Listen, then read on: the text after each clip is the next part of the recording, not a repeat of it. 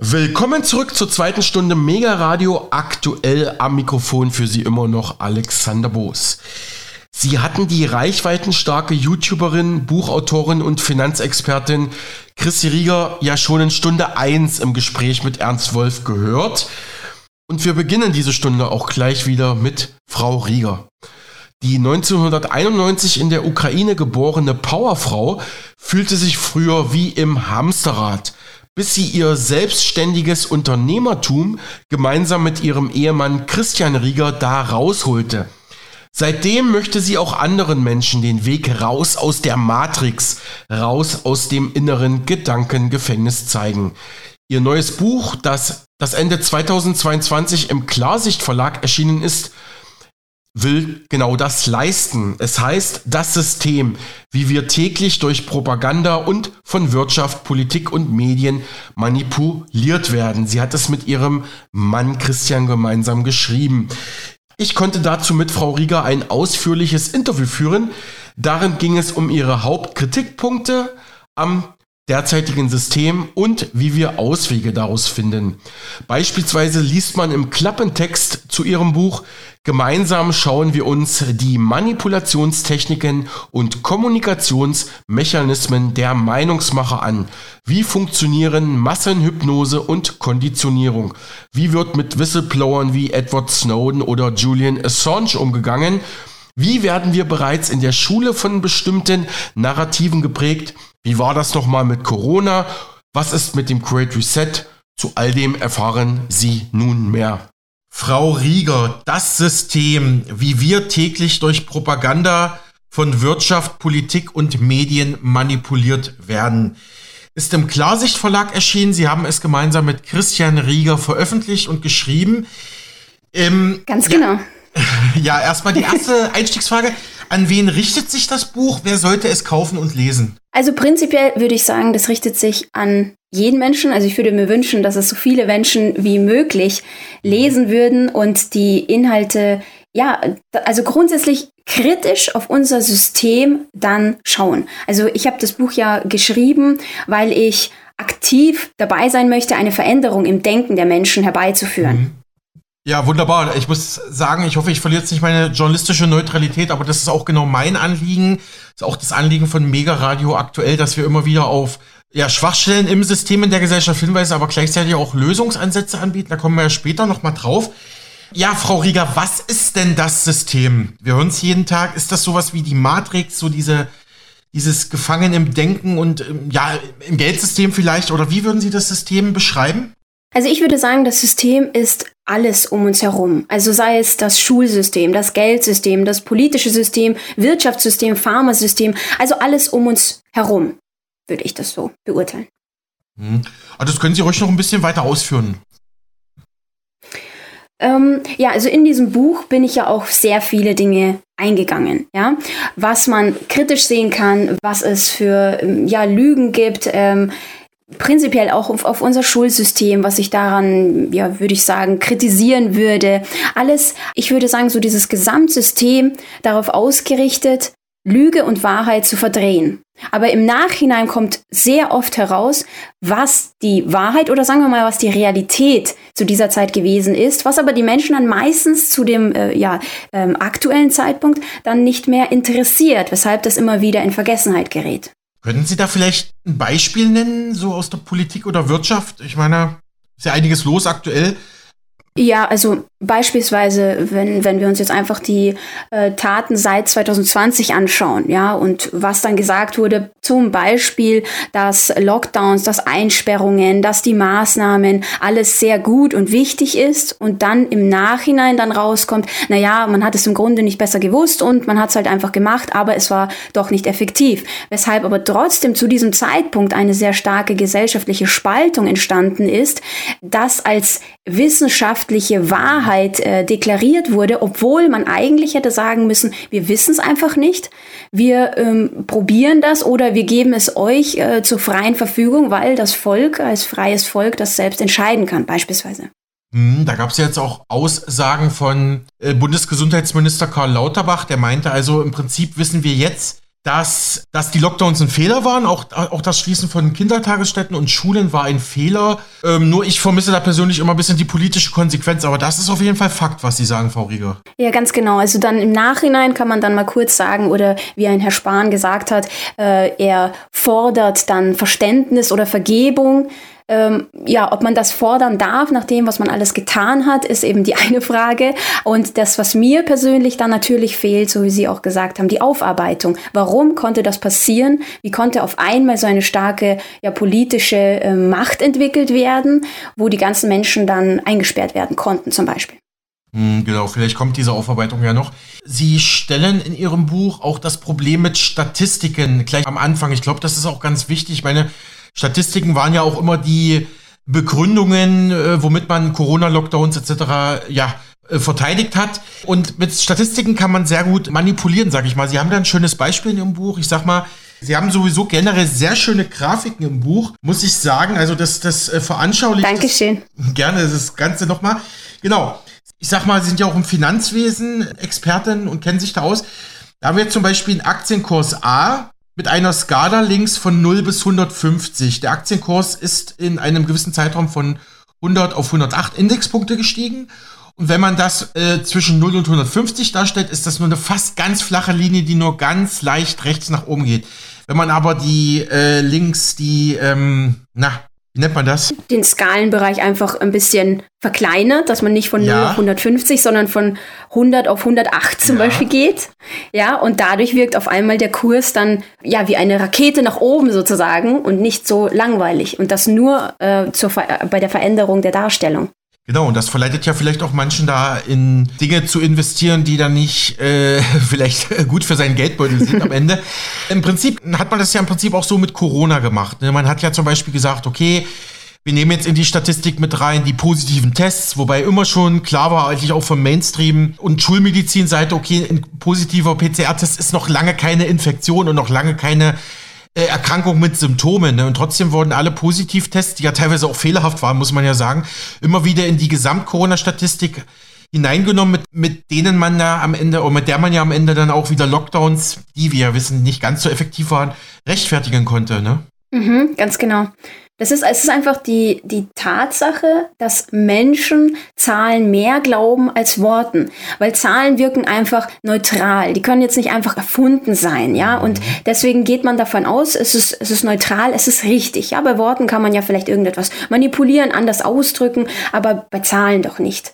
Ähm, ja, und das Problem ist nur, dass man eben, wie wir vorher jetzt gerade besprochen haben, bei der Darstellung und Auswertung, also wie man überhaupt die Ergebnisse bekommt, da hat man so viele Möglichkeiten der Manipulation, ähm, wenn wir uns zum Beispiel auch ein, ein aktuelles Beispiel anschauen, dass ähm, die Wetterkarte von Deutschland, da gab es ja auch immer so, die ist zum Beispiel ganz in, also gelb, orange oder rot.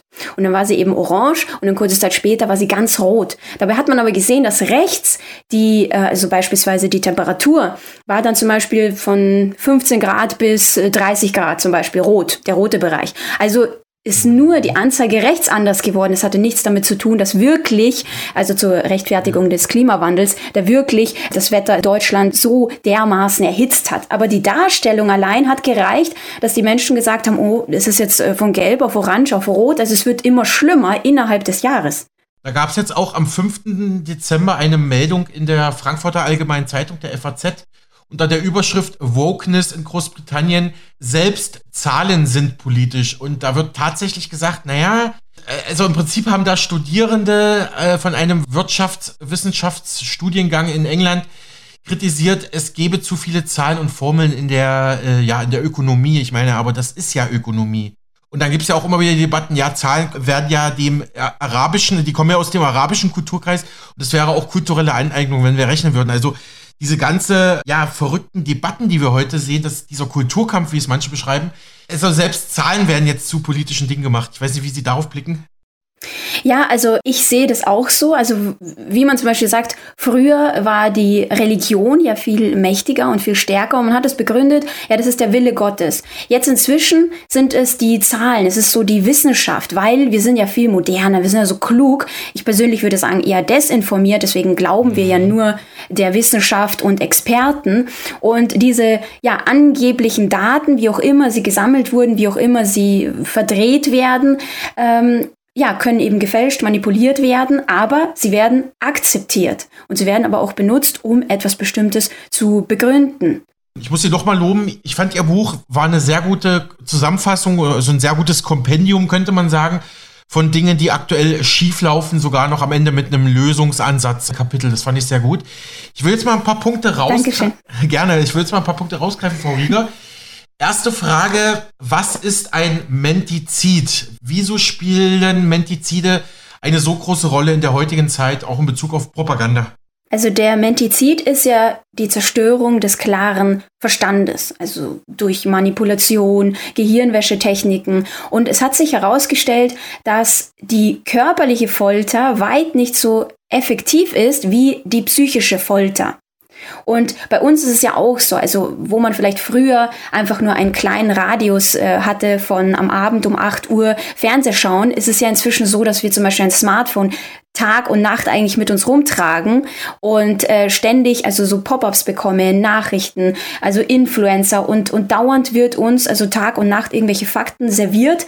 Und das heißt ja auch derjenige, der die Macht über Presse und Radio hat, ist dann im Grunde auch der Herr des Geistes und könnte eine ganze Gesellschaft umformen, also das Denken der Gesellschaft.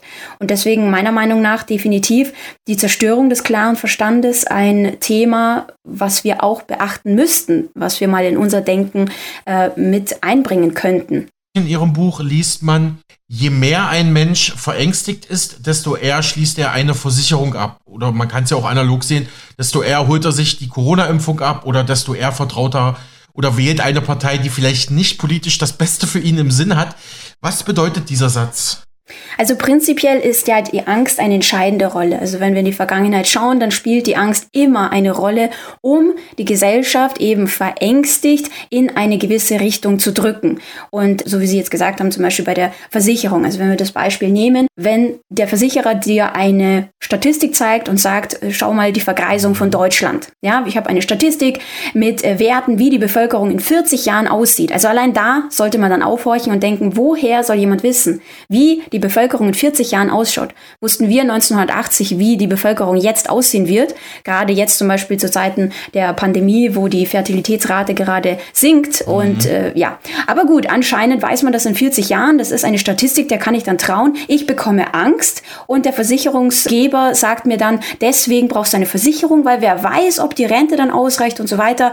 Du siehst ja, es werden immer mehr Ältere und ähm, genau deswegen brauchst du diese Versicherung. Und aus Angst schließe ich dann zum Beispiel diese Versicherung ab. Ich persönlich denke, Angst ist ein großes Thema und sehr viele Menschen haben auch jetzt Angst, auch die, die kritisch denken, weil sie eben das Ganze sehen. Aber meiner Meinung nach zum Beispiel kann man die Angst auch genauso umformen und in ähm, aktiv werden machen lassen. Also das heißt die Angst vor dem, was für Möglichkeiten man hätte, die man auslässt, wenn man einfach in ein passives Verhalten reinfällt. Hm, so eine Aktivität transformieren, könnte man vielleicht sagen. Ne? Hm, das ist ein sehr guter Ansatz, Frau Rieger. Sie zitieren im Buch auch CSU-Politiker Horst Seehofer. Das hat er mal tatsächlich so gesagt. Ähm, genau das sei das Prinzip der Technokratie. Man gibt bereits vorher vor, was das Ergebnis sein soll. Und vorgeblich wissenschaftliche Studien werden in Auftrag gegeben, um eine bereits bestimmte, vorher getroffene politische Entscheidung zu rechtfertigen. Also im Prinzip die Studien segnen nur noch das ab, was eh schon politisch oder wirtschaftlich entschieden ist. Aber Studien sollten ja eigentlich wissenschaftlich immer ergebnisoffen sein, oder liege ich da falsch? Theoretisch sollte es so sein, aber so wie wir das sehen, ähm, wie, welche Wissenschaftler das machen, welche Konzerne das durchführen lassen. Also allein wenn wir uns anschauen, dass die, die, der Pharmakonzern selbst eine Studie in Auftrag gibt mit einem gewissen Ziel, was mhm. dabei rauskommen soll, da sieht man ja, naja, Moment, ich kann doch nicht, ich zum Beispiel, sagen wir mal, ich verkaufe jetzt Äpfel, kann doch nicht sagen, bitte äh, zeig mir eine Studie, dass meine Äpfel toll sind. Ja, aber ja. naja, so ist es und deswegen ist es nicht neutral und äh, definitiv dann nicht äh, realitätsnah. Schönes, schönes Beispiel. Ich glaube, auch diese einfachen Beispiele sind es immer, die das Problem im, im Kern treffen. Im Prinzip kam das ja jetzt auch bei, bei, den, bei dem Impfstoffhersteller Pfizer raus. Die haben ja auch, also absolut geschmut, sagt man, oder im Prinzip ihre Studienreihen nicht wissenschaftlich sauber durchgeführt. Also im Prinzip ist es jetzt bewiesen, dass da ein Experimentalimpfstoff den Menschen verabreicht wurde. Pfizer hat da nicht sauber gearbeitet, kam jetzt raus. Ja, das kann man ja auch so sehen, weil davor gab es ja viele Studien von Pfizer selber, die gesagt haben, ach, das ist, das ist ein ganz toller Impfstoff und also Corona-Impfstoff. Ja, und jetzt, jetzt bröckelt dieses Narrativ immer mehr, ne? Ja, ganz genau. Und man, man hat diese Möglichkeit oder, oder ein Pharmakonzern hat diese Möglichkeit durch eine Notzulassung, das dann so zu machen, dass eben nicht gleich alles veröffentlicht werden muss, dass er dann nicht haftbar gemacht werden kann. Und im Grunde muss man sagen, ist das der Optimalfall, weil ja, dann lässt du einfach mal äh, schauen, was passiert. Lässt einfach mal laufen, weil du musst ja dafür dann im Grunde nicht haften. Und das ist genau das Problem. Und da müssen natürlich die Menschen dann selbst entscheiden, möchte ich jetzt das testen, weil ich weiß ja selber, dass es nicht lang genug getestet wurde, möchte ich das jetzt testen oder nicht. Aber es wurde die ganze Zeit dargestellt natürlich, dass du keine Testperson bist, sondern es wurde ja schon äh, ein paar Wochen getestet und dann passt es schon. Ja gut, dass Sie nochmal auf die Haftung hinweisen. Äh, Frau Rieger, Sie schreiben weiter mit Ihren Co-Autoren, die öffentliche Meinung werde gesteuert und es wird mit Kampfbegriffen gearbeitet, Verschwörungstheoretiker, Schwurbler, Covidiot, Leugner. Was können Sie dazu sagen? Ja, so genau das ähm, ist ja im Grunde die Meinungsmache. Also dieses Schubladendenken, was ähm, eingetrichtert wird. Wenn man sich anschaut, dass über 90 Prozent der Menschen, also so wurde das mal grob geschätzt, passiv sind. Also das heißt, sie möchten einfach nur ihre Ruhe haben oder so, wie man gesagt hat, ich möchte einfach zur Normalität zurückkehren und äh, zu den Normalen gehören. Wenn jetzt aber die Politik plus Influencer und alle möglichen Menschen, die um dich herum sind, sagen, dass wenn du das und das denkst oder dir Informationen von dem und dem einholst, dann bist du sonst was, ja, dann möchte ich natürlich da nicht dazugehören. Also verhalte ich mich relativ passiv und äh, vor allem lasse ich diese Begriffe in mein Denken rein. Sagen wir mal, ein Verschwörungstheoretiker, dieser Begriff wurde auch irgendwann neu erschaffen ja. und damit verbinde ich bestimmte Dinge. Ja, also der Begriff Verschwörungstheoretiker soll tatsächlich von der CIA, also vom US-Geheimdienst CIA erfunden worden sein, nachdem nach dem ominösen Attentat auf John F. Kennedy viele Leute Fragen gestellt haben. Und da war gesagt, wer das in Frage stellt, dass das ein Einzelattentäter war, der sei ein Verschwörungstheoretiker. So kam dieser Begriff in die Welt. Frau Rieger, was ist Ihre Meinung oder Ihre Analyse nach Propaganda früher und heute? Und warum ist Edward Bernays dabei eine wichtige Figur? Also im Grunde kann man sagen, Propaganda ist ähm, ist die, der Fakt sozusagen seine Meinung zu verbreiten, also mit dem Ziel, die öffentliche Sichtweise zu formen. Und ähm, früher, zum Beispiel beim, während des Nationalsozialismus, hat man beispielsweise den bedingungslosen Führerkult geformt, mhm. ja, auch durch Propaganda eben. Und jetzt sagt man eigentlich, in Deutschland gibt's doch sowas gar nicht, ja, das ist nur im geschichtlichen Kontext und vielleicht in anderen Ländern, aber bei uns gibt's ja sowas nicht, das macht ja keiner mehr. Ja, und Edward Bernays, das ist der Erfinder der modernen Propaganda, also die bewusste und intelligente Manipulation der Massen. Also nicht, dass man jetzt sagt, zum Beispiel, ich sage jetzt die ganze Zeit, äh, rot ist gut, rot ist gut, rot ist gut, und dann am Ende äh, sagen sie jetzt, ah ja, rot ist gut. Das wird ein bisschen ähm, bewusster gemacht, indem ich zum Beispiel eine schöne Statistik oder Studie hinlege und sage, schau mal, rot, guck mal, das wurde getestet und es ist richtig gut. So, jetzt natürlich, wenn es noch ein Experte untermauert, dann ist im Grunde die eigene Meinung meistens bei den, also bei der Mehrheit der Menschen dadurch auch geformt. Und das, was über 90 Prozent der Menschen denken, ist im Grunde nur die verbreitete Meinung von 6 Prozent der Menschen auf der ganzen Welt. Mhm. Und da muss man sich wirklich an, den, ja, an die Nase fassen und fragen, ähm, ist das wirklich meine Meinung oder plappere ich eigentlich nur das hinterher, was mir gesagt wird? Interessanter Fakt, Dankeschön dafür, das wusste ich gar nicht. Übrigens war Edward Bernays auch verwandt mit dem bekannten, also weltbekannten Psychologen oder Psychoanalytiker Sigmund Freud. Und es wird immer wieder vermutet, dass er da auch sozusagen die psychologischen und psychoanalytischen Lehren von Freud einfl einfließen lassen hat. Weil klar, wer die Psyche des Menschen versteht, weiß, wie er tickt und wie man ihn manipulieren kann. Außerdem in ihrem Buch neben Bernays oder Bernays äh, ist auch Gustave Le Bon genannt mit seinem Klassiker Psychologie der Massen. Was können Sie zu dem Standardwerk sagen? Gustave Le Bon zeigt, wie beeinflussbar und gefährlich eigentlich die Masse ist. Also nur im psychologischen Sinn, weil äh, es ist nicht damit gemeint, dass jetzt zum Beispiel auf einem Marktplatz jetzt ein paar Leute einkaufen gehen und zufällig an einem Ort sind, sondern es ist wirklich, dass eine Masse im psychologischen Sinn entsteht, wenn sie einen bestimmten Anreiz haben, sich irgendwo zum Beispiel zu versammeln oder einen bestimmten, eine gemeinsame Ansicht haben. Ja, und er sagt selbst, dass selbst die friedlichsten Menschen in einer Masse sind zu den grausamsten Taten fähig, also sogar zur Opferbereitschaft, was ein einzelner Mensch so nicht machen würde. Ja, und ähm, das ist mhm. aus diesen Gründen, weil sie einfach ja enthemmt sind, weil die Gruppe für sie denkt, fühlt und handelt und das eben anders als jetzt eine Einzelperson. Und deswegen sagt er beispielsweise, ist auch ein Anführer notwendig, der dann vernünftig denkt, weil die Masse nur gefühlsgeleitet denkt. Und wir haben das ja auch gesehen seit 2020, also das Covid-Beispiel, dass prinzipiell keine vernünftigen Diskussionen mehr möglich sind. Warum gab es Ihrer Analyse nach eine Gleichschaltung vieler großer Konzerne in der Corona-Zeit? Also Sie, Sie schreiben es ja im Buch, dieses, diese, ich nenne es mal Peaks-Kampagne, so Ikea hat aus seinem Slogan ähm, Impfen reingenommen, zum Beispiel, ich weiß jetzt gar nicht mehr genau, aber zum Beispiel McDonalds hat ja den Spruch, äh, wir lieben es. Und ich glaube, die haben daraus gemacht, wir lieben Impfen, ne? So, so mal als, als ja, Genau. Das haben ja tausende Firmen mitgemacht. Warum? Ja, das waren wirklich mehr, mehr als 150 äh, große Unternehmen. Im Grunde haben ihre kompletten Slogans geändert, wie eben äh, McDonald's, wie sie gesagt haben, oder äh, KitKat war ja auch so, have a break, have a peaks. Also äh, ja, solche Sprüche. Und man muss sich sagen, leider ist es so, dass heutzutage sich die Meinung der Menschen nicht eben durch Eigenrecherche bildet, sondern das Gehirn ist so gesteuert, dass nicht unbedingt die Realität die Wahrheit sein muss. Und die Wahrheit formt sich darüber, darüber, dass ähm, das immer wieder wiederholt wird. So, das heißt, ich, mhm. ich stehe auf und ich schaue zum Beispiel irgendwie eine Zeitung an und da steht es. Dann schaue ich äh, irgendwo, wird mir eine Werbung gezeigt und da steht es. Dann schaue ich auf, auf irgendeinen Influencer, da steht es im Radio. Der Politiker, der Wissenschaftler, der Experte und äh, in den Medien sprechen natürlich nur die Experten, die dieselbe Meinung haben. Ja, und dadurch formt sich bei mir diese Wahrheit.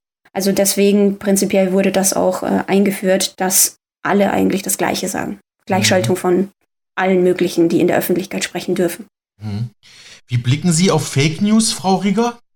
Also ich würde auch sagen, das ist eine, eine Form des äh, Framings und alles, was eigentlich kritisch und oftmals auch sich als Wahrheit bestätigt hat, es ist einfach in diesem Kontext, also in, in dem Zeitpunkt, wo das nicht veröffentlicht werden darf, sind es Falschinformationen, wird zensiert, wird nachgegangen und wieder einmal der Mensch, der eigentlich im Grunde nicht fähig ist, sich selber eine Entscheidung zu machen und äh, deswegen dann zum Beispiel Faktenchecker braucht, die einem sagen, was sind Falschinformationen und was darf ich glauben und was nicht.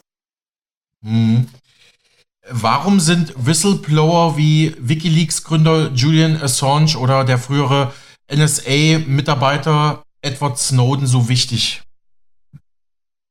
Also Whistleblower sind ja im Grunde eigentlich nur Aufdecker. Also sie äh, enthüllen die Wahrheit und machen eben gerade die Theorie zur Wahrheit. Und deswegen ist es eben auch wichtig, weil viele Dinge vor der Öffentlichkeit dann geheim gehalten werden und äh, dann diejenigen zum Beispiel wie ähm, Julian Assange dann geheim gehaltene Dokumente einfach veröffentlicht haben und die, den Menschen einfach einen eigenen Eindruck geben konnten. Deswegen sind sie wichtig, aber gleichzeitig zeigen sie natürlich auch, wenn dann Konsequenzen drohen, dass es gefährlich ist, wenn du so etwas machst. Überlegst du zweimal. Ja, ja, stimmt, da haben Sie recht. Frau Rieger, die Beeinflussung, Sie hatten es schon eingangs angesprochen, die Beeinflussung von Kindern durch Schule, Gesellschaft, Fernsehen etc. spielt an mehreren Stellen im Buch eine große Rolle. Sie schreiben dazu, wir, also wir als Gesellschaft konditionieren uns selbst und unsere Kinder. Auch den Rape of Mind erklären Sie. Vielleicht fangen wir damit mal an. Also Konditionierung, Rape of Mind, ähm, was bedeutet das für Laien quasi? Also prinzipiell konditionieren bedeutet ja nur, dass man sich selber auf einen, ähm, ja, sich etwas eingewöhnt, sage ich mal. Also ähm, Genau, wie zum Beispiel der Pavlovsche Hund, den ich da auch erwähnt habe, wo dann der Hund sozusagen jedes Mal, wenn er Essen sieht, dann auch die Glocke ertönt und er dann ähm, eben das verbindet. Also das heißt, er muss das Essen gar nicht sehen, sondern es reicht die Glocke und schon hat man sich darauf konditioniert. Und genauso kann man ja auch Kinder konditionieren mit Belohnungssystemen oder sonst was. Und äh, genau, und bei Kindern spreche ich überwiegend auf den Faktor Schule natürlich und natürlich geben die Eltern auch das Wissen so weiter, wenn man eben sagt, jetzt beispielsweise seit 2020, das und das ist wichtig, dann nehmen das die Kinder natürlich auch so hin und machen das einfach. Und deswegen entstehen dann beispielsweise solche Waschzwänge, die die Kinder dann entwickelt haben. Schule beschreiben Sie als Abrichtungs- oder Schule kritisieren Sie als Abrichtungseinrichtung und starres Bildungssystem. Äh, viele prominente Geistesgrößen der Geschichte, zum Beispiel Thomas Mann oder Albert Einstein, hatten trotz schlechter Schulnoten später Großes geleistet für die Menschheit, muss man ja sagen, haben sich verewigt in der Geschichte. Sie haben auch ein schönes Bild dazu in Ihrem Buch. Und zwar sieht man da ein paar noch frei denkende Kinder vor einer Schule. Darauf steht System. Und der Lehrer sagt zu denen, ihr müsst euch ändern, um in das System zu passen. Und ein Kind daraufhin, warum können wir das System nicht an uns anpassen? Und tatsächlich denselben Gedanken hatte ich als Schüler auch. Und ich habe mir gedacht, okay, das, die Schule geht ja eigentlich gar nicht auf die individuellen Talente der Einzelnen ein, sondern du musst ja, also alle werden normiert und und ja, aber, aber das System ist doch für Menschen geschaffen. Warum ist das so? Ich meine, mittlerweile weiß ich es, warum es so ist. Da stehen auch Interessen dahinter, aber ja, wie sehen Sie das? Ja, eben ganz genau, so wie Sie am Anfang gesagt haben, die, die Abrichtung. Denn, also ich sag mal so prinzipiell, also das Problem, würde ich sagen, ist zum Beispiel, was wird wie gelehrt. Also die Inhalte, da sind wir uns, denke ich mal, einig. Es ist viel politische Korrektheit, wenn wir uns allein geschichtliche Daten anschauen. Es ist nicht immer das, was der ja, vergangenen Realität entspricht. Und das Prinzip äh, wie es gelernt wird, ist eben meistens durch auswendig lernen. Der Lehrer als äh, Chef zum Beispiel, der äh, Meinungsgeber und wenn du meistens eine andere Meinung hast, hast du entweder das Thema verfehlt oder hast dann eben eine schlechtere Note, wenn du eben dem Lehrer dann auch nicht gefällst. Ähm, ja, und die Eigenständigkeit fällt mehr und mehr weg. Und gleichzeitig haben wir dieses Narrativ, die Schule macht dich klug. Also das heißt, wenn du sie nicht besuchst, hüte dich davor, weil dann kannst du nichts im Leben erreichen. Und gerade wie Sie genannt haben, sogenannte Querulanten sind sehr erfolgreich geworden. Und ich würde sogar sagen, sehr viele Menschen sind wegen der Schulbildung nicht erfolgreich geworden. Und es ist einfach, wir bekommen sehr viel oberflächliches Wissen, also zum Beispiel ich selber ähm, hatte damals beim Abitur Chemie-Leistungskurs und wir haben dann den Zitronensäure-Zyklus lernen müssen, wo ich jetzt keine Ahnung mehr habe, was das ist. Ich habe es schnell auswendig gelernt. Und ähm, ich sag mal so, wenn ich äh, in, in Richtung Chemie nichts mehr mache, dann ist das wirklich nur oberflächliches Wissen, was mir für die Zukunft nichts bringt.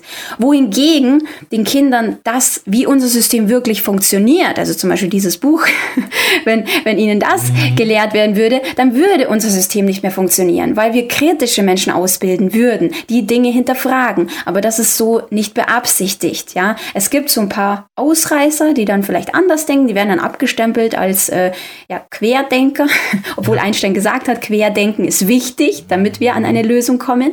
Sonst denken wir immer gleich. Ähm, aber prinzipiell ist das eben gerade das, ähm, ja, das Schema, dass wir, dieses Einheitsschema, wie Sie gesagt haben, dass nicht die individuellen äh, Bedürfnisse gefördert werden. Also ich sage das auch ganz gerne, äh, warum muss zum Beispiel eine Ente lernen zu klettern und zu tauchen, aber kann niemals fliegen? Und äh, genauso ist es eben bei uns. Und deswegen denke ich mir einfach, es ist so gemacht, damit dieses System so funktioniert. Ähm, wie könnte man das Problem mit der, mit der Schulbildung lösen? Haben Sie da irgendwie Ansätze? Weiß, schwere Frage. Also, äh, ich denke, es gibt viele Dinge, die man äh, überarbeiten kann, aber prinzipiell zum Beispiel einfach äh, Dinge, die man für die Zukunft braucht, damit die Menschen nicht äh, rauskommen, also die jungen Menschen und nicht nicht wissen, wie sie im Leben vielleicht zurechtkommen, ja, also so äh, Dinge über unser System. Dann zum Beispiel ähm, den den Lehrer nicht als Chef, also wie später mhm. man in der Arbeitswelt dann mhm. hat und sich an die mhm. Arbeitszeiten dann gewöhnen darf, sondern den Lehrer als Helfer, also kein Beurteiler, der dich von oben herab beurteilen darf, dich auch wertlos machen kann in deiner Sicht, ähm, sondern einfach jemand, der dir beisteht, also zur Seite steht. Ähm, auch dieses Einheitsschema wegzumachen, sondern individuelle Förderung, ähm, ich denke, das allein schon wäre eine große Hilfe, dass die, also die jungen Menschen aus der Schule kommen und dann auch ja, wissen, was ist denn überhaupt meine Leidenschaft? Was kann ich denn gut? Man weiß nur, ah ja, da warst du schlecht, da warst du einigermaßen okay, ja, dann kannst du vielleicht in dem Fach irgendwas weiter studieren oder wie auch immer. Frau Rieger, lassen Sie uns nochmal auf das Corona-Problem schauen. In der Pandemie galten ja Isolation, Ausgangssperren, Lockdowns, aber auch widersprüchliche Regeln. Wir sehen es aktuell wieder in einzelnen Bundesländern wie Sachsen-Anhalt. Wenn man jetzt beispielsweise mit einem, mit einem Zug von Sachsen-Anhalt nach Brandenburg fährt, äh, kann man im Zug noch in Sachsen-Anhalt die Maske weglassen. Kaum muss man über der Landesgrenze, muss man die Maske wieder aufsetzen. Also das erklären wir mal einer epidemiologisch und wissenschaftlich, warum das irgendwie Sinn machen soll. Das Ganze wirkt natürlich, wie Sie schreiben in Ihrem Buch, auf auch auf die Psyche der Menschen. Da sind wir dann wieder bei der Propaganda und dem Mentizid. Ähm, wie, hat das, wie hat das System Ihrer Analyse nach die Pandemie vielleicht für andere Ziele benutzt und warum diese widersprüchlichen Regeln? Will man damit Menschen zermürben? Ja, also ganz genau so würde ich es auch sagen. Also durch eben Isolation, eingetrichterte Wahrheiten, Drohungen gleichzeitig und vor allem eben diese Demonstration von Allwissenheit. So, ja, der Experte, der hat es jetzt mhm. gesagt, jetzt ist das wichtig. Und, oh, okay, ja, jetzt ist das wichtig, hat er ja gesagt, ja. Und also im Grunde wird der Verstand nur gebrochen eines Menschen, weil man weiß ja gar nicht. Also es, es gab ja Zeiten, da wusste man ja gar nicht, darf ich jetzt rausgehen und wie viele Kilometer darf ich jetzt rausgehen? Mhm. Ähm, Kriege ich dann eine Strafe? Strafe, darf ich überhaupt gehen oder darf ich nur laufen, also zum Sport rausgehen? Ähm, das, ist, das ist ja wirklich, äh, was das mit dem Verstand macht, das kann man sich ja gar nicht vorstellen. Und was am, am Ende dabei rauskommt, ist eigentlich nur Apathie und passives Verhalten und dieser Drang, ähm, nur eine Lösung zu wollen ja, und äh, nichts mehr zu hinterfragen. Man macht einfach alles, weil man will ja wieder in die Normalität und sie versprechen es einem ja. Nächste Woche wird der Lockdown auf, aufgehoben. Mhm. Okay, übernächste Woche. Na gut, in einem Monat. Und die ganze Zeit hat man so, okay, okay, ich mach's ja, dann, dann wird es aufgehoben. Und dann passieren dann solche Dinge wie, dass die Grundrechte einfach mal kurz, ja, ein paar weg sind, dass äh, Gesellschaftsschichten gegeneinander aufgestachelt werden, dass dann beispielsweise die heilbringende Injektion äh, sich äh, ja mehr als die Hälfte reinjagt. Ja, solche Dinge passieren dann, weil Menschen einfach nicht mehr selber, würde ich sagen, denken. Es gab ja auch die Aussage von RKI-Chef Wieler, der hatte gemeint, diese Regeln müssen befolgt werden, die dürfen nicht in Frage gestellt werden. Und da fragt man sich ja. schon, welche Vorstellung von Wissenschaft der Mann hat. Aber gut, Corona und die Pharmaindustrie wird ja von vielen Kritikern als eine Art unheilige Allianz beschrieben. Wie blicken Sie auf Big Pharma?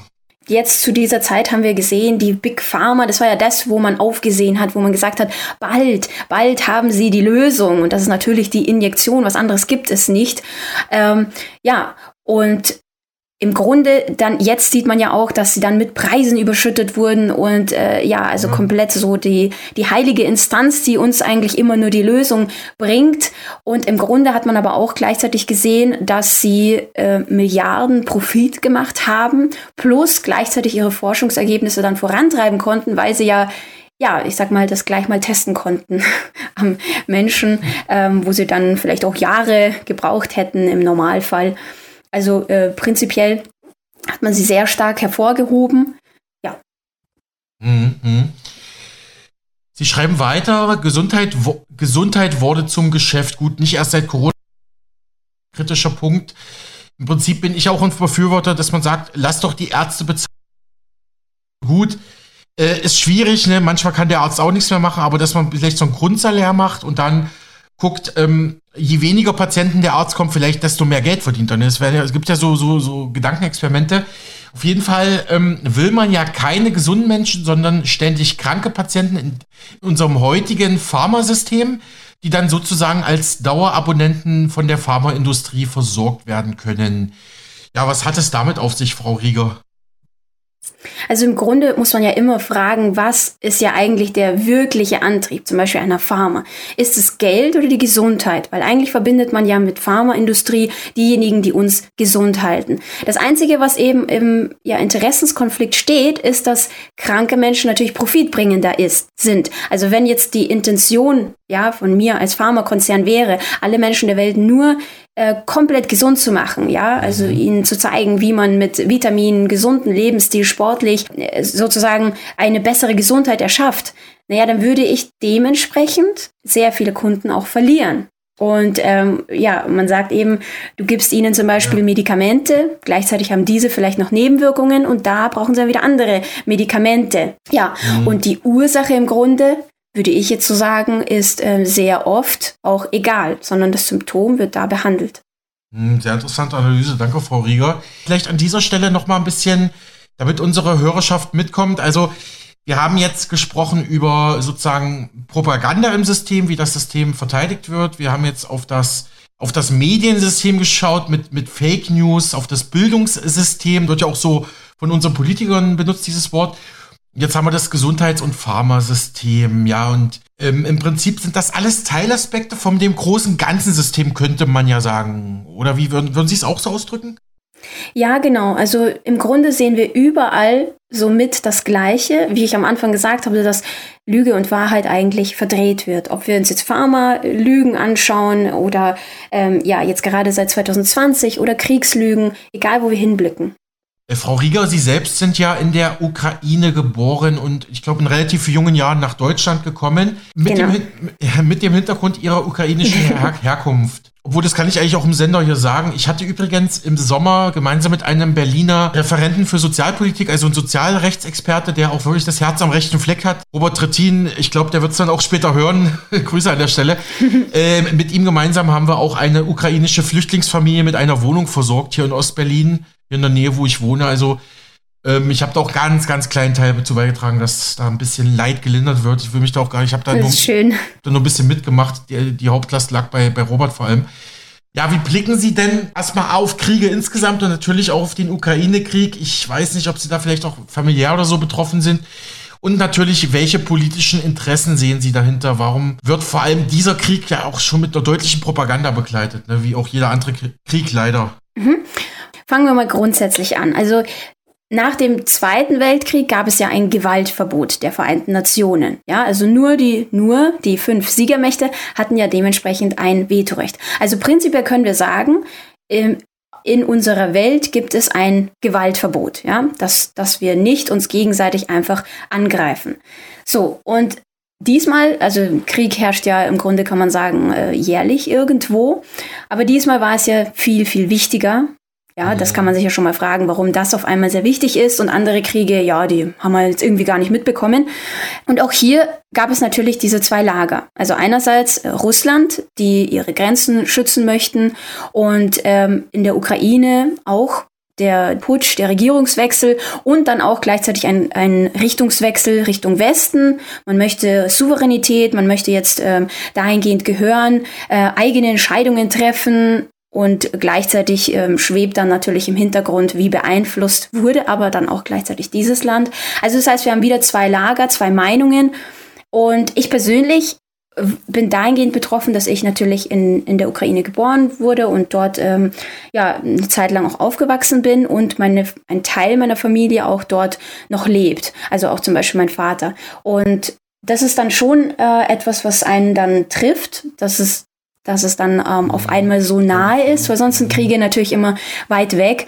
Und man macht sich dann natürlich auch Sorgen, was, was da los ist. Und ähm, ja, aber prinzipiell sehe ich das trotzdem nicht so, dass es mich äh, jetzt, sage ich mal, zur westlichen Meinung hinzieht, nur weil es jetzt sozusagen um die Ukraine und deswegen ignoriere ich sonst alles, was es an ja, Hintergründen gibt. Denn ich finde, unterm Strich ist äh, nur das Fazit, dass Menschen sterben ja, und dass es auch eine große Umverteilung gibt. Also zum Beispiel, äh, ja, auch ukrainische Böden aufgekauft werden oder Europa wirtschaftlich zerstört wird und im Grunde auch zum Beispiel der Great Reset dann auch vorangetrieben wird, wie wir gesehen haben, wie ein Klaus Schwab zum Beispiel gesagt hat, dass mhm. es ähm, ja eine große Krise, eine kreative Zerstörung geben wird, äh, warum auch immer er das 2020 genau wusste. Ähm, ja, und das alles hat ja natürlich mit reingewirkt und gleichzeitig spaltet es wieder die Menschen und so weiter. Also ich finde, prinzipiell würde ich mich niemals auf eine Seite schlagen und sagen, ja, der hat aber recht, deswegen ist ein Krieg gerechtfertigt. Mhm. Denn ich denke mir, kein einziger Krieg ist irgendwie gerechtfertigt. Mhm. Mit Ernst Wolf sprach ich auch jüngst hier beim Mega Radio aktuell über sein neues Buch zum äh, World Economic Forum, Weltwirtschaftsforum von Klaus Schwab, Weltmacht im Hintergrund das im gleichen Verlag Klarsicht erschienen ist wie auch Ihr Buch. Ich glaube auch im selben Zeitraum, Dezember 2022. Mhm, genau. Ich weiß nicht, haben Sie es gelesen und was kritisieren Sie äh, am WEF und Klaus Schwab? Aber Sie haben es eigentlich schon gesagt, aber vielleicht noch mal ein paar Worte. Ja, also mit Herrn Wolf, äh, da sind wir ja auch im Austausch und machen regelmäßig auch Interviews dazu. Also prinzipiell wurde das Weltwirtschaftsforum ja von Klaus Schwab gegründet, auch schon lange her, 1971. Da muss man sich ja auch überlegen, wie lange eigentlich äh, jemand so einen großen Einfluss überhaupt haben kann. Und äh, das hat sich einfach etabliert als so, ja, Dreh- und Angelpunkt des gesamten Weltgeschehens. Und Sie sagen selber, das ist ja nur eine Diskussionsplattform, da treffen sich eben die Großen und Mächtigen und im Grunde ist da ja sonst nichts dabei. Ähm, aber ich persönlich habe zu kritisieren, dass sie einfach mehr und mehr Einfluss haben und prinzipiell zu viel Einfluss dafür, dass es ja eigentlich nur ein Treffpunkt ist. Aber merkwürdigerweise gerade dieses Buch zum Beispiel von Klaus Schwab, The Great Reset, dann äh, gefühlt eins zu eins eigentlich umgesetzt wird von den Regierungen. Finanziert wird äh, ja der WEF von, von Partnern und öffentlichen Zuschüssen und wie gesagt, und treibt einfach den, diesen großen Umbruch, den sich ein Klaus Schwab ja eigentlich wünscht, die vierte industrielle Revolution, nur voran. Der renommierte Finanzexperte Ernst Wolf, mit dem Sie in engem Kontakt stehen, wie Sie eben sagten, Frau Rieger, hat übrigens Folgendes zu Ihrem Buch auf dem Backcover geschrieben. Ähm, das Buch ist wohl die umfassendste Zusammenfassung über das Missmanagement der politischen Klasse, geballte Hintergrundinfos zu den Herausforderungen unserer Zeit mit reichlich Quellenverweisen versehen. Und ich kann mich dem persönlich nur anschließen, Frau Rieger. Ernst Wolf warnte, Danke. gerne, warnte im Interview mit uns und auch schon seit Jahren tut er das, vor einer Entwicklung, die wir aktuell schon in China sehen. Sehen Sie in China auch wie er eine Art Blueprint, eine Art Vorlage, was totale Kontrolle der ja, Bevölkerung angeht? Ja, auf jeden Fall. Also ich persönlich würde nicht unter diesen Umständen gerne leben wollen. Äh, also sie haben ja das Social Credit System, sie haben alles, also gefühlt alles, ja, also zumindest in den Großstädten, Kamera überwacht, Gesichtserkennung, jetzt auch diesen Gesundheitspass, überall die QR-Codes und ihre App, die dann von rot auf grün, wann auch immer du dich außer Haus bewegen kannst, plus natürlich die Möglichkeiten, das Ganze dann auch gegen dich zu benutzen, ja, wie das, das Sozialkreditsystem oder zum Beispiel dieser Gesundheitspass, wo äh, ja die, die Menschen dann nicht zur Demonstration, zum Protest gehen sollten oder sich sich überhaupt da irgendwie ähm, ja, aufregen konnten, weil ihre App dann von grün auf rot gegangen ist für allen, die äh, da Interesse hätten und sie dann einfach nicht gehen konnten. Also sowas ist ja auch, hat nichts mit Gesundheit zu tun oder ähm, mhm. dass man das machen möchte. Und bei uns prinzipiell sehe ich da auch äh, einfach diese, diese Richtung. Ähm, vor allem seit 2020 äh, wurde einfach auch diese gleiche Richtung gezeigt. Ja, die Regierung gibt vor und du hinterfragst nicht und machst das einfach. Auch zum Beispiel die digitale Zentralbankwährung, die ähm, ja auch ein Herr Lindner da angepriesen hat, dass er nennt es ja digitales Bargeld, also komplett paradox, mhm. äh, oder die Gesundheits-App oder auch bei uns mehr Überwachung, Vermögensregister, äh, vielleicht auch ein, ein Bargeldabschaffung oder ähm, ja die, die Medien, die das gleiche berichten oder eine Frau Faser, die sagt, nein, du gehst nicht auf die Demos, ähm, weil sonst gehörst du zu irgendeiner Gruppe, also mach das nicht, sonst bist du ein Demokratiefeind die, die Anstrebungen des Überwachung des Internets oder Handys, äh, was hat die Frau Faser, WhatsApp zum Beispiel. Also das alles deutet auch in dieselbe Richtung, finde ich. Mhm. Ähm, lassen Sie mich an dieser Stelle noch ein bisschen persönlich werden. Ich war viele Jahre lang mit einer äh, chinesischen Studentin, also mit einer Chinesin zusammen, die hatte äh, damals in Bayreuth studiert und ich war auch mit ihr äh, zweimal in China ähm, sie kam aus Nordchina, Harbin. Ähm, das war so 2011 rum, also auch schon wieder jetzt über zehn Jahre her. Ich muss sagen, damals war das wahrscheinlich noch nicht so ausgeprägt, aber äh, diese Technik- und Digitalisierungsbegeisterung habe ich damals schon mitbekommen.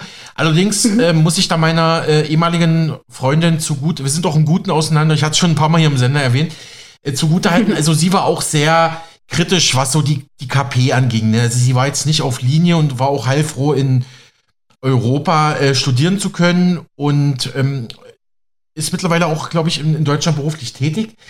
Ähm, also äh, es ist halt auch nicht so, dass die chinesische Bevölkerung da mit Hurra schreien das alles mitmacht, sondern da gibt es durchaus auch kritische, äh, kritische äh, Menschen, ne? würde ich nur mal an, an der Stelle gesagt haben.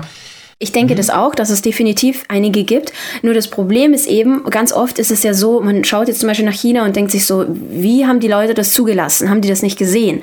Aber es ist ja. ganz, ganz schwierig, wenn man in diesem Land selbst ist und es gar nicht so direkt mitbekommt. Man hält es ja, man vertraut, man hält es für richtig, man hat ja schöne Statistiken bekommen und es ist ja alles mhm. gut. Und dann irgendwann, also andere Menschen sehen das von Anfang an und sagen, hm, irgendwie ist das eine komische Richtung, aber lassen wir es mal. Ähm, und, und diejenigen erwachen dann einfach sozusagen viel zu spät bis man das realisiert hat. Auch weil Sie gerade äh, den digitalen Euro, den ja ein Finanzminister Lindner fordert, ansprechen. Ich hatte kürzlich ein Interview mit dem New Yorker Ökonomen äh, Michael Hudson, der ist eigentlich weltweit renommiert. Kommt aus dem Marxismus, aber ich glaube, er versteht auch Marxismus anders als jetzt äh, der normale Mensch. Also es geht rein um die ökonomische Analyse, dass immer mehr Geld in immer weniger Händen landet. Den hatte ich das auch gefragt und der meinte, das ist natürlich, also wenn das tatsächlich kommen würde, wäre es natürlich total ironisch, dass gerade diese Kryptotechnologie, die ja uns mal als Freiheit verkauft wurde, ja, der Bitcoin, das macht uns unabhängig von den Staaten und Regierungen.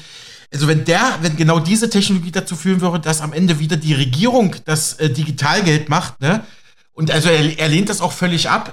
Also ich finde es immer wieder spannend, wie äh, äh, nicht nur Sie, Frau Rieger, viele andere, also es kommen immer wieder dieselben Themen hier bei Mega Radio aktuell zur Sprache, weil es eben auch die Menschen bewegt. Ne? Und ich glaube auch, dass Ihr Buch dann ganz, äh, ganz entscheidenden Anteil daran leistet, dass man, vor, also ich finde ja vor allem diese, genau wie es Herr Wolf auch schreibt, dieses gebündelte Wissen und man, man weiß sofort, da geht's lang, ja, und vor allem oftmals ist es so, dass einem vielleicht nur der Gesundheitsaspekt interessiert oder den anderen nur das Geopolitische. Ja, das und, ich, und deswegen habe ich das bewusst so gekoppelt, dass man sieht, so, ah, Moment, da ist ja genau das Gleiche. Ist auf jeden Fall gelungen. Danke. Frau, Frau Rieger, ich versuche in meinen Interviews immer Lösungen zu finden. Wie kommen wir jetzt aus dem Schlamassel, aus dem Dilemma raus? Es gibt ja ein ganzes Kapitel zu Lösungen in Ihrem Buch. Sie schreiben darin, Revolutionen seien nicht der Weg, das, das sei zu aufgehitzt, sage ich mal. Und viele Menschen müssten sich auch von ihrer Abhängigkeit zu sogenannten Experten lösen. Außerdem heißt die Lösung, fand ich spannend, du selbst. Also du, du bist die Lösung, komm in die Aktion, werde aktiv. Äh, könnten Sie das für unser Publikum noch kurz erläutern? Also ich persönlich sage immer, sei selbst die Veränderung, weil es heißt ja ganz oft, ja, was ist denn jetzt die Lösung? Und man wartet auch darauf, dass vielleicht ein anderer dir etwas bringt, irgendetwas ähm, ja macht, bis du selbst dann vielleicht aktiv wirst. Und deswegen habe ich eben geschrieben, sei selbst die Veränderung und ich habe da ja ein paar Beispiele genannt, wie zum Beispiel aufhören an ähm, ja, Sicherheit und Bequemlichkeit zum Beispiel auch festzuhalten oder selbstbestimmt handeln, eigene Entscheidungen treffen und das natürlich alles friedlich und insgesamt einfach aktiv zu sein und wie Sie gesagt haben, auch weg zum Beispiel von Experten, also einfach selbst dieses kritische Denken ähm, ja sich wieder anzueignen, weil ich bin mir sicher, dass hätten wir äh, also zumindest die Mehrheit der Menschen die Fähigkeit kritisch zu denken, dann wären wir jetzt nicht dort, wo wir sind. Abschließend, Frau Rieger, Sie sind auch Investitionsfachfrau und führen ein Beratungsunternehmen für Persönlichkeitsentwicklung und Finanzen. Ähm, können Sie dazu noch kurz was sagen? Was, was bieten Sie da an? Genau, also unser Unternehmen Rieger Consulting ähm, hat einfach dieses Motto, einmal lernen und für immer profitieren. Also wir bringen den Menschen selbstbestimmtes Investieren bei. Also nicht, dass man sagt, du, äh, ich sage dir und du kannst dann zum Beispiel das und das machen und das kannst du jetzt abonnieren oder sonst was, sondern wirklich einmal etwas verstehen und wir haben ein Investitionsprogramm, wo man das wirklich lernt und natürlich mit äh, persönlicher Begleitung dabei und dass man einfach weiß, was zu tun ist. Dann fällt nämlich zum Beispiel auch dieser, dieser Angstbereich weg, wenn man wirklich auch selber weiß, dass man auch nicht vertraut irgendwelchen Experten, der dann sagt, ja, nee, du äh, gib mir dein Geld und ich mache das jetzt einfach irgendwie, sondern dass man wirklich das ist eigenständig dann weiß, wie man langfristig ja eine der sichersten Wege äh, finden kann, um sein Geld anzulegen, sein Geld zu vermehren, ein passives Einkommen aufzubauen. Genau, das machen wir. Wo findet man sie online oder anderweitig? Also unsere Webseite www.riga-consulting.com. Also da findet man uns oder in YouTube eben mich. Oder genau, mein Mann. Äh, äh, heißt der Kanal auch so? Also mein Kanal heißt äh, Chrissy Rieger und wir haben noch einen zweiten Kanal, das ist Chrissy und Chris Rieger, mhm. weil mein Mann übernimmt ja das, das Coaching, die persönliche Be Betreuung. Also er ist da komplett der Finanzfachmann, den man sich überhaupt holen kann. Abschließende Frage, Frau Rieger. Ich spreche ja auch häufig hier im Sender mit renommierten Finanz- und Edelmetallexperten wie Thorsten Polley von Degussa Goldhandel, Marc Friedrich, Dimitri Speck, Martin Siegel von Stabilitas. Diese haben immer wieder gute Anlegertipps für uns parat, auch was Gold und Silber angeht oder auch, ja, man kann ja auch in andere Dinge investieren. Und die gelten ja immer so als die krisensichersten.